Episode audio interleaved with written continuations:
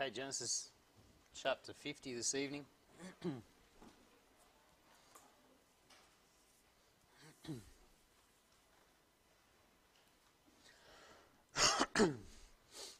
Genesis chapter 50. And we're going to start reading from verse 15 this evening. Genesis 50, verse 15 says, And when Joseph's brethren saw that their father was dead, they said, Joseph will peradventure hate us and will certainly requite us all the evil which we did unto him.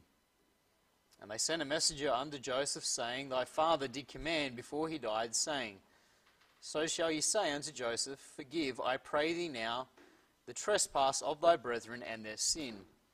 For they did unto thee evil, and now we pray thee, forgive the trespass of thy servants, uh, sorry, of the servants of the God of thy father. And Joseph wept when they spake unto him, and his brethren also went and fell down before his face. And they said, Behold, we be thy servants. And Joseph said unto them, Fear not, for am I in the place of God? But as for you, you thought evil against me, but God meant it unto good, to bring to pass as it is this day, to save much people alive. Now therefore fear ye not, I will nourish you and your little ones. And he comforted them and spake kindly unto them. Let's commit our time to the Lord in prayer. Lord and Heavenly Father, we are very thankful that we can uh, be here once more this evening. That, Lord, we can come and spend time considering your word. I pray, Lord, that you would uh, just speak to us tonight, uh, teach us, instruct us as only you can. Lord, I pray that you would empower me now and give me wisdom uh, through the Spirit to say only that which you'd have me to say your words, your thoughts this evening. And Lord, I pray that you would uh, challenge us, that you would bless us, you would refresh us as you see fit. And that, Lord, you would be honored and glorified now. And we pray these things in Jesus' name. Amen.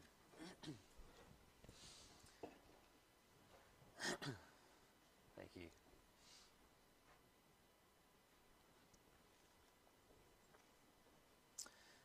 Now, of course, last week we considered the start of Genesis chapter 50 and we, we looked at Jacob's funeral uh, recorded for us there. And we talked about how Jacob was greatly honored at his death, not just by his sons, uh, but uh, also by the Egyptians and indeed by Pharaoh himself. Uh, we saw that the Egyptians, they mourned for Jacob uh, as a nation, they mourned for him for 70 days, which is only two days less than they would mourn for one of their kings. And so they effectively mourned for him like they would for one of their kings. And then on top of this, Pharaoh ordered that Jacob should effectively be given a state funeral. And so this meant that when Joseph and his brothers uh, began the long journey back to Canaan to bury their father, they were not alone. You know, with them, there was a, a great host of Pharaoh's officials, uh, all these important members of, the, the, of Pharaoh's court, uh, you know, the, the leaders of cities, all these kind of people went with them, and also a military escort as well. And so there's this as a grand procession, a grand funeral procession that traveled all the way back up to Canaan to the, the eastern shores there of the Jordan River. Before finally Joseph and his brothers carried their father across the Jordan and buried him in the cave that Abraham had purchased. And so, with the funeral now over, uh, we ended with them returning back home uh, to Egypt. Look in verse 14 there. It says, And Joseph returned into Egypt, he and all his brethren, and all that went up with him to bury his father after he had buried his father. And so we concluded with Joseph uh, and his brethren, and of course all the rest of the, the company that went with them, all returning back to Egypt, back to their lives there. Joseph, of course, returning to Pharaoh's court as second in command over all of Egypt, and his brothers returning to the land of Goshen uh, to being Pharaoh's herdsmen. Remember, they were given that job by Pharaoh, they were the, the herdsmen of the king. So they've returned to their lives in the land of Egypt. You know, we soon learn that the brothers have returned home troubled. You know, there's something niggling at the brothers. They have no peace. There's turmoil. There's fear within. And it's all because of something that they had done 40 years earlier. And so notice firstly with me here this evening the brothers' fear. The brothers' fear, look in verse 15. It says, When Joseph's brethren saw that their father was dead, they said, Joseph will uh, peradventure hate us, and will certainly requite us all the evil which we did unto him. Verse 15 describes clearly for us uh, the reason for the brothers' fear.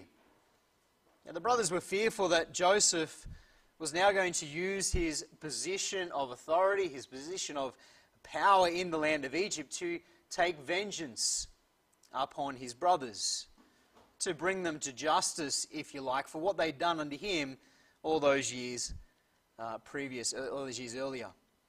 You know, while Jacob was still alive, this fear didn't really exist, at least not to the same extent. You know, they, they felt that their father's presence was a restraining factor. You know, they knew how much Joseph loved their father. And so they knew that Joseph was never going to do anything to, to cause harm to their father, bring him grief, distress. And so they felt that while he was alive, their father was a restraining factor. But now that he's dead, there's nothing left to restrain Joseph. He has the position, he has the power to deal with them however he wishes. And, you know, in a sense, they knew that they deserved whatever he decided to do. You know, at the end of the verse there, it says, All the evil which we did unto him. They freely admit here they're evil, don't they? They're, they're not, you know, denying it. They're, they're acknowledging it. They freely acknowledge that their actions towards Joseph were evil.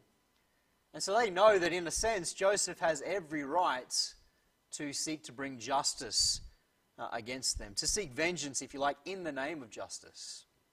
One commentator wrote this Here they freely acknowledge all the evil which they did.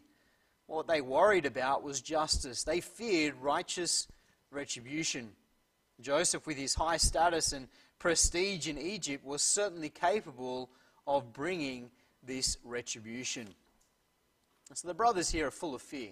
You know, they've returned home, and you get the sense that on the way home they've been discussing this, they've been talking about it, and they've returned home full of fear that Joseph is going to use his position to bring vengeance upon them.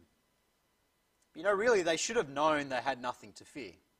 They should have known they had nothing to fear from Joseph. I mean, Joseph had already made it very clear when they first arrived in the land of Egypt. He made it very clear that he'd forgiven them.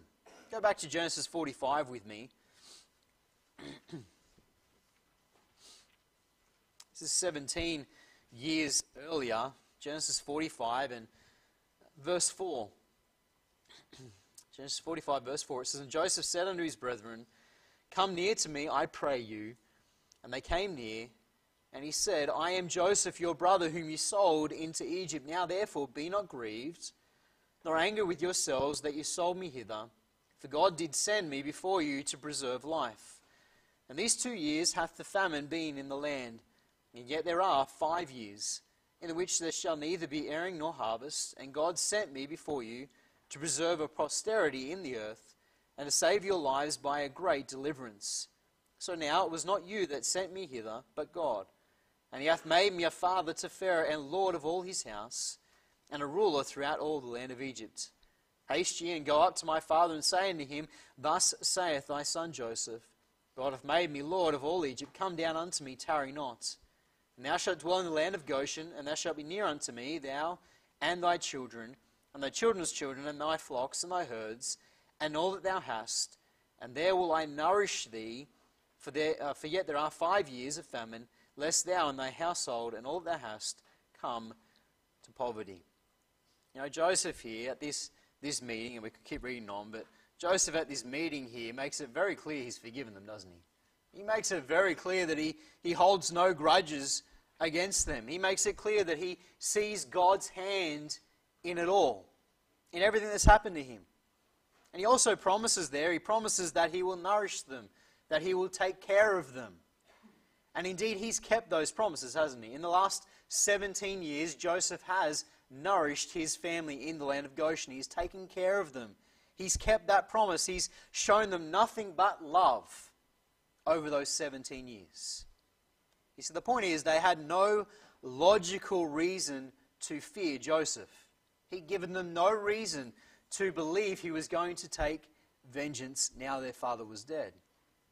And so, why did they fear him? Why did they mistrust him so much? Well, firstly, we can say that their fear is the result of the nature of sin itself, isn't it? You know, sin carries with it a burden of guilt and a natural fear of retribution. That's, that's what sin brings into our lives, isn't it? The commentator Matthew Henry wrote this. He said, A guilty conscience exposes men to continual frights, even when there is no fear. There's no reason to fear, such as in this case. And it makes them suspicious of everybody. It's true, isn't it? Guilty conscience exposes us to frights. It makes us fearful of everybody, suspicious of everybody. You see, sin sooner or later will lead to fear. You know, fear that it's going to be discovered and that we're going to reap the consequences, we're going to receive judgment for it. You know, Cain, he knew this same fear, didn't he? Go to Genesis chapter 4 quickly. Genesis 4 and verse 14. We know the story. Cain and Abel. Cain, of course, commits the very first murder. He rises up and slays his brother. And in verse 14, uh, Cain says this He says, Behold, thou hast driven me out this day from the face of the earth, and from thy face shall I be hid. Uh, shall I be hid, sorry, and I shall be a fugitive and a vagabond in the earth. And it shall come to pass that everyone that findeth me shall slay me. Cain here is fearful, isn't he? He has the fear that everyone is out to seek him now. Everyone's going to seek to kill him in vengeance, in retribution for what he has done. You know, Cain knew this fear that comes with sin, and it's certainly true here of the brothers. They knew they were guilty, and so they are fearful of the consequences of their actions. You know, they're also fearful here because of their own nature, because of their own natures. You see, they're looking at Joseph's situation through their own eyes, aren't they? Okay, they're looking at Joseph's situation, the position he's in, through their eyes. And they knew that if they were in a similar situation as Joseph, they would now take retribution. They would now take vengeance. Maclaren writes this he says, Their fear that Jacob's death would be followed by an outbreak of long smothered revenge betrayed all too clearly their own base natures. They thought him like themselves, and they knew themselves capable of nursing wrath to keep it warm through long years of apparent kindness. You see, they looked at Joseph's situation and they feared he would act exactly as they would in his position. And indeed, as most people would in Joseph, Joseph's position. Most people would have feigned love and respect while their father was alive and then taken vengeance. That's how most people would respond. They feared that the kindness, the love that he had shown them was all an act. You know, as they looked at Joseph, they couldn't believe that their brother had truly forgiven them. They couldn't believe their brother had truly forgotten their sin, that he had forgotten the hurt, that he put it away, you know, they thought he's surely got it in the war chest. He's going to pull it out now and throw it at our face. You see, they looked at him and they, they thought no one experiencing such evil could ever be so forgiving. And that's true of most people, isn't it? And that's how they were looking at Joseph here. They concluded that his acts of love were only for the sake of Jacob. And now their father was gone, they, they thought Joseph will surely seek vengeance.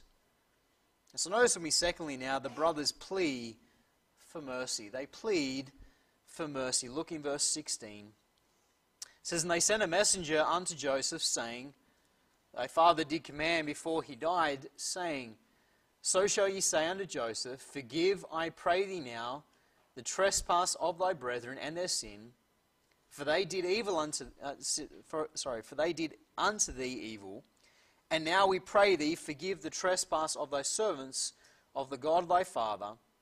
And Joseph wept when they spake unto him. You know, because of their fear and their mistrust of Joseph, the brothers now seek to get on the front foot, if you like. They seek to get on the front foot and they, they plead for Joseph to show them mercy. They plead for Joseph to forgive them. And they begin this process by sending a messenger to plead on their behalf. There in verse 16 and 17. I know we're not told who the messenger is, but many believe, and it, it seems logical, many believe that it was one of the brothers, chosen as their representative. And it seems, seems like a logical conclusion because, you know, they're pleading on behalf of the brothers and they know what they're feeling. And so it seems like it's probably one of the brothers. And, and if this is the case, more than likely it's probably Judah who is chosen as their representative. I mean, Judah has already acted as their spokesman on previous occasions. Just go back to Genesis 44 with me.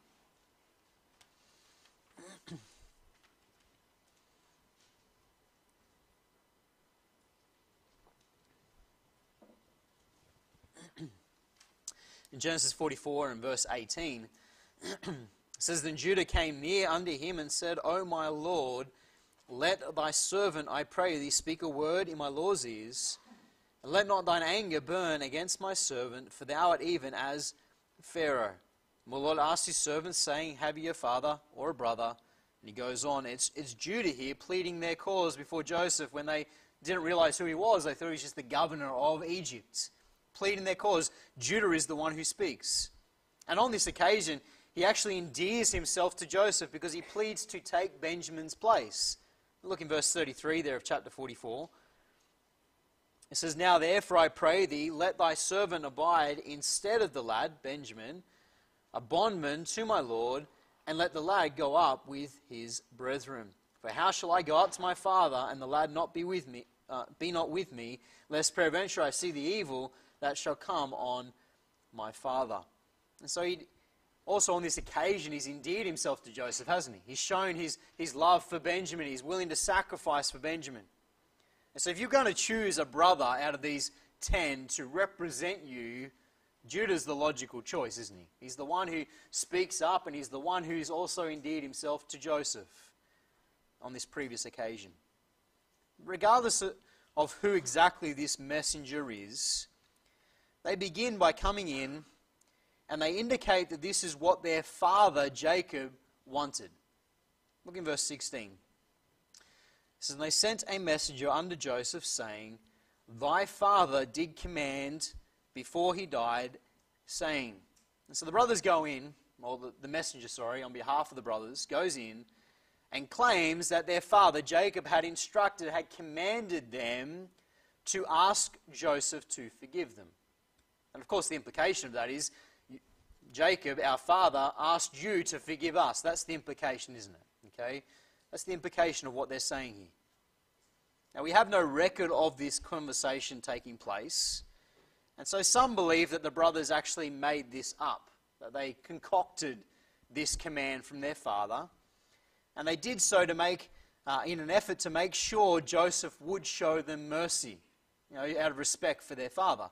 Uh, one commentator wrote this he said it's likely that the brothers concocted this story hoping that Joseph's love for his father would give him a greater love for his brothers. Another writes this since they feared Joseph's love and respect for Jacob uh, may have been the reason he had not retaliated, they used that very love and respect as the basis of intercession. And so some believe that they made up this story. You know, that our Father commanded us to do this. They made it up to, in an effort to persuade Joseph to look favorably upon them and forgive them. But whether or not the command was from, uh, from their father was real or whether they made it up doesn't really matter. The brother's repentance here is very real. Okay, that, that's the main point here, isn't it? Okay, the brother's repentance here is genuine. It is very real. As we read verse 17 here, says, So shall ye say unto Joseph, Forgive, I pray thee now, the trespass of thy brethren and their sin, for they did unto thee evil. And now we pray thee, forgive the trespass of thy servants, uh, sorry, of the servants of the God of thy father. And Joseph wept when they spake unto him. Now here we see the brothers humbly acknowledge their sin and humbly plead for Joseph to forgive them. You know, it's interesting here that they acknowledge two things. They acknowledge that their actions were evil against Joseph, they did him wrong, they hurt him, but they also acknowledge that they committed a trespass against Almighty God. You notice that there in verse 17? It says, So shall you say unto Joseph, Forgive, I pray thee now, the trespass of thy brethren and their sin, for they did unto thee evil. And now we pray thee, forgive the trespass of, thy, of the servants of the God of thy father. So they acknowledge both things, don't they? They acknowledge we did unto you evil, and they say, and it's a trespass, it's sin against God. They understood they treated Joseph terribly, they offended him, but more importantly, more importantly, they'd sinned in the eyes of God. They'd sinned against their God, the God they served, the God of their father. See, they were guilty before God and man. And they plead with Joseph now to show them mercy, to forgive them. Know, notice also here there's no excuses, is there? You know, as they, as they bring this message under him, there's no excuses. There's no reasoning with Joseph. No reasoning with him, no offering of a compromise. There is just a humble confession and a plea for forgiveness. Now, at the end of verse 17, it tells us that when Joseph hears this humble confession, this humble plea, Joseph is overcome with emotion. It says at the end of verse 17 there, and Joseph wept when they spake unto him. He's overcome with emotion when he hears this. Now, Joseph's weeping here re- reflects for us his sensitive heart, doesn't it? reflects his sensitive heart. It reflects the, the love, the compassion he has for his brothers. You know, it pained him to see that his brothers were full of such anxiety and fear. It pained him. It hurt him to see that his brothers were in this state to learn that they were still punishing themselves for something that he had forgiven them of 17 years ago. They're still punishing themselves over that same sin. See, years earlier, he told them to not be angry or grieve, themselves, grieve with themselves for what they'd done. He told them to accept God's forgiveness and let's move forward. Go back to Genesis 45. You remember this? Genesis 45, and we read it before, but verse 5 there Genesis 45, verse 5, it says, Now therefore be not grieved, nor angry with yourselves, that ye sold me hither.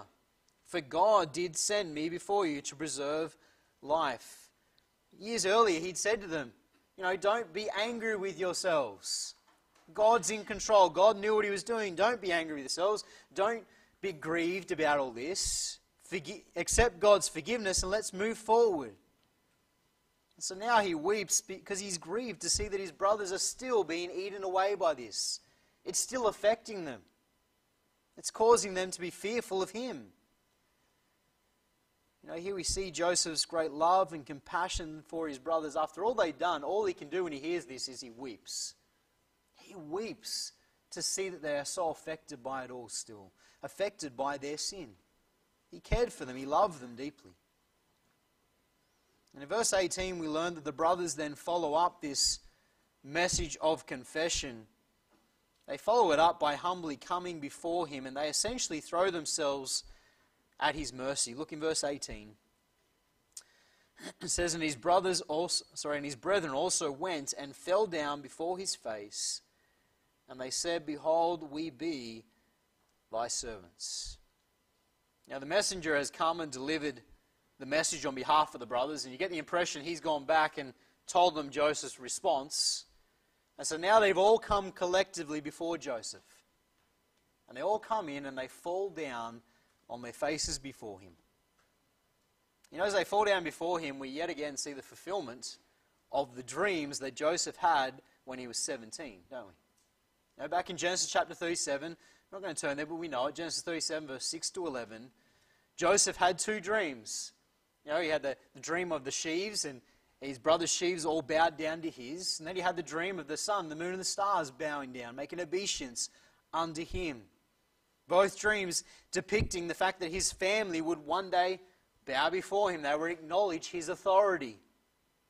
And yet again, as the brothers fall on their face before him, we see the fulfillment of these dreams.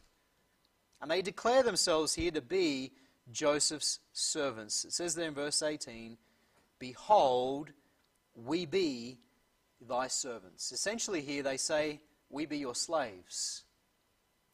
They say, We are your slaves. You know, years earlier they'd sold Joseph as a slave, and now they volunteer to be his slaves. You see, the brothers here are humbly willing to make restitution, aren't they? For what they'd done unto him. They're willing to suffer the same fate, if you like. They're willing to suffer for it. They're willing to take the consequences, but they want their brother to forgive them, don't they? You see, this is a genuine display of humility that backs up their plea for mercy, for forgiveness. And that brings us now, thirdly, this evening to see Joseph's godly response. Joseph's godly response. Let's read from verse 19. It says, And Joseph said unto them, Fear not, for am I in the place of God? But as for you, you thought evil against me, but God meant it unto good, to bring to pass as it is this day, to save much people alive. Now therefore fear ye, fear ye not, I will nourish you and your little ones. And he comforted them and spake kindly unto them. As the brothers have come in and they've fallen down on their faces before him and they've said, We be your servants. As Joseph is standing there and he's looking at his brothers, the very first words he speaks are, Fear not. That's what he says. He says, Fear not. Joseph, here, full of compassion and love, assures his brothers that they have nothing to fear from him. Now, that's what they wanted to hear, isn't it? before anything else, those two words alone would have you know, just calmed their spirits, wouldn't it? When he said, Fear not, he assures them here with these two words that he has no intention of seeking vengeance, no intention at all of, of doing anything to them. And then he makes it very clear why it is that he will not seek vengeance. Look again in verse 19. It says, And Joseph said unto them, Fear not, for am I in the place of God? Joseph asks them here a rhetorical question. He says, For am I in the place of God? Joseph here refuses to take vengeance because of his understanding of who God is, because of his understanding of God's authority as the righteous judge. Know, Joseph understood that he was simply the servant of God. And it was not his place to take vengeance upon his brothers, no matter what they'd done. He understood that they were accountable to God. And if they, if they deserved anything as a consequence of their sin, if they still had to suffer anything, God would bring that upon them. God would be the righteous judge. God would deal with them as he wished. Joseph knew that if he took vengeance, he would be taking the place of God. He would be acting as if he was in God's place. He had God's authority. Now we see here that Joseph, he understood what the Apostle Paul wrote in Romans chapter 12. Let's turn over there. Romans 12.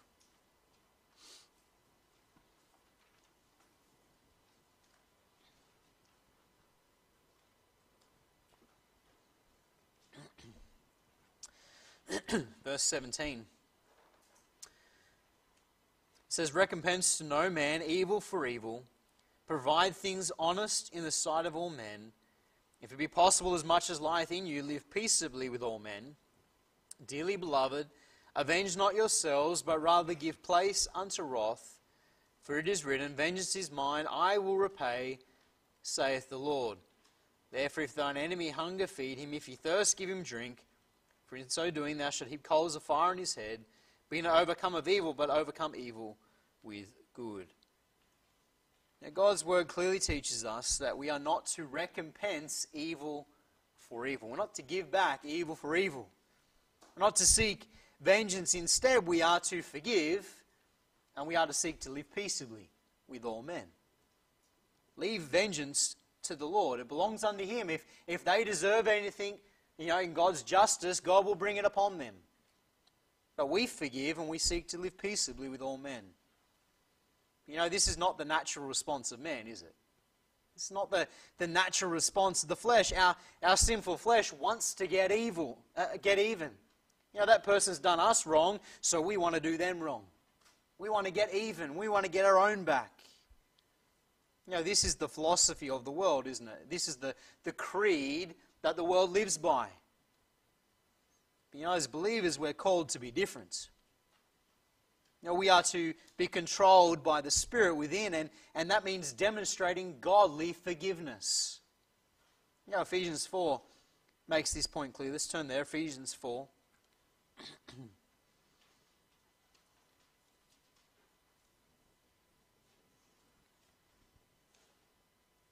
Ephesians 4 and verse 31 says, Let all bitterness and wrath and anger and clamour and evil speaking be put away from you with all malice, and be ye kind one to another, tender hearted, forgiving one another, even as God for Christ's sake hath forgiven you. You know, as God has forgiven us of our sin, we are now to turn around and to demonstrate that same love, that same forgiveness unto those who offend us, unto those who do wrong unto us. And you know, that this response is only possible as we walk in a close relationship with the Lord, isn't it? It's only possible as we are controlled by the spirits. We cannot hope to do this in the power of the flesh. We cannot hope to do this if our relationship with the Lord is not what it ought to be. You see, this is why Joseph could respond in this way. Joseph had a right relationship with God. Joseph was a man in whom the Spirit of God was. Joseph knew his God.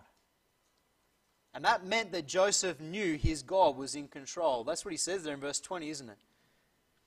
Joseph knew his God was in control. Verse 20, he says, But as for you, you thought evil against me, but God meant it unto good, to bring to pass as it is this day, to save much people alive. You see, Joseph knew who his God was. And he knew that his God was sovereign. And he reiterates here to his brothers his understanding that God was ultimately in control through all those years of hurts. God was in control. You know, Joseph here doesn't excuse their sin. He calls it evil. You know, verse 20, but as for you, ye thought evil against me. He doesn't excuse their sin. He calls it evil. He calls it what it was, what it is. But Joseph knew that his God was sovereign, that God is sovereign. And he knew that God had used their evil to accomplish his purpose. You know, this is the wonderful truth of Romans 8.28, isn't it? You know, Romans 8.28, where it talks about the fact that, you know, uh, those who love God, all things work together for good. So then they love God to them who are the called according to his purpose. You see, as Joseph now looked back on his life, he could see clearly how God had worked all things together for good. How God had used their evil to bring him to Egypt in order that he might be exalted to this position of power and authority so he might save much people alive from the famine. And indeed, in particular, save his people, his family from the famine. You see, it was this divine perspective on life that helped Joseph respond in such a godly way. That's how he could respond like this, because he had a divine perspective on life. He was focusing on God and who God is God's sovereignty, God's power, God's authority. That's how Joseph could respond in such a godly way. And in verse 21, we see that Joseph demonstrates his love and forgiveness by promising yet again to nourish and care for them. Verse 21 Now therefore fear ye not, I will nourish you and your little ones. And he comforted them and spake kindly unto them. Joseph declares here in verse 21, he declares that he will now continue to take care of them. He will continue to nourish them, provide for them, as he had for the last 17 years. You know, they thought that what Joseph had done was only because their father was alive. But Joseph here declares that really it was because he harbored no bitterness at all. That's why he'd shown them love over the last 17 years. That's why he would continue to do it, because Joseph had no bitterness in his heart towards them. You see, these acts of kindness were the outworking of his love and forgiveness. He didn't just say he had forgiven them, he demonstrated it by his actions. You know, beloved, Joseph's response to his brothers here is a wonderful example unto all of us. You see, this is the response we must all have to those who offend us. And it's going to happen, isn't it? It does happen. We are constantly offended by people, even by fellow believers. People hurt us, people do us wrong. But we must have this godly response like Joseph. And you know, it's a response that's only possible as we walk in the spirits. And as we have that same divine perspective on life that Joseph had. One commentator wrote this he said, Every Christian should be able to see the overarching and overruling hand of God in their life. To know that no matter what evil man brings against us, God can use it for good. Ultimately, our lives are not in the hands of men, but in the hands of God who overrules all things for his glory.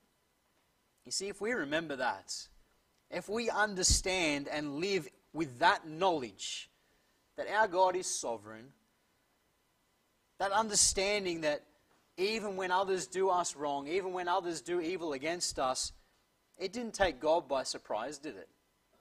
God knew it was coming. God understood they were going to do that thing to us. God knew the pain it was going to cause, the suffering it was going to cause. But God is still in control, isn't He? And so God can use that to accomplish good in our lives. That's the whole point, isn't it? God is in control and God can use, as He did in Joseph's life, God can use that to bring good. He can use all things for His glory.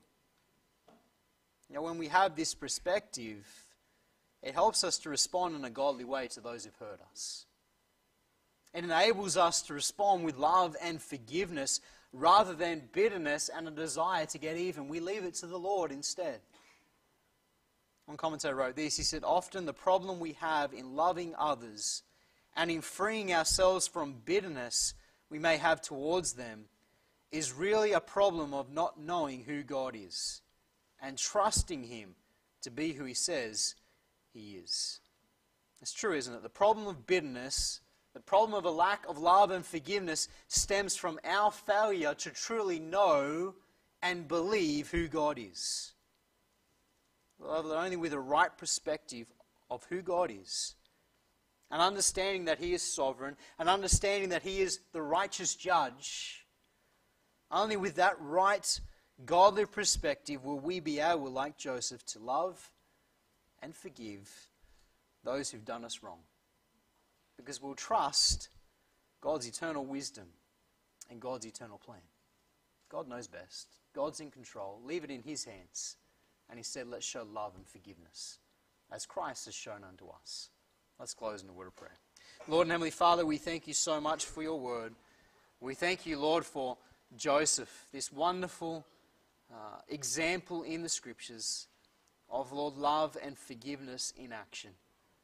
Lord, may you help us, Lord, to have this same divine perspective on life.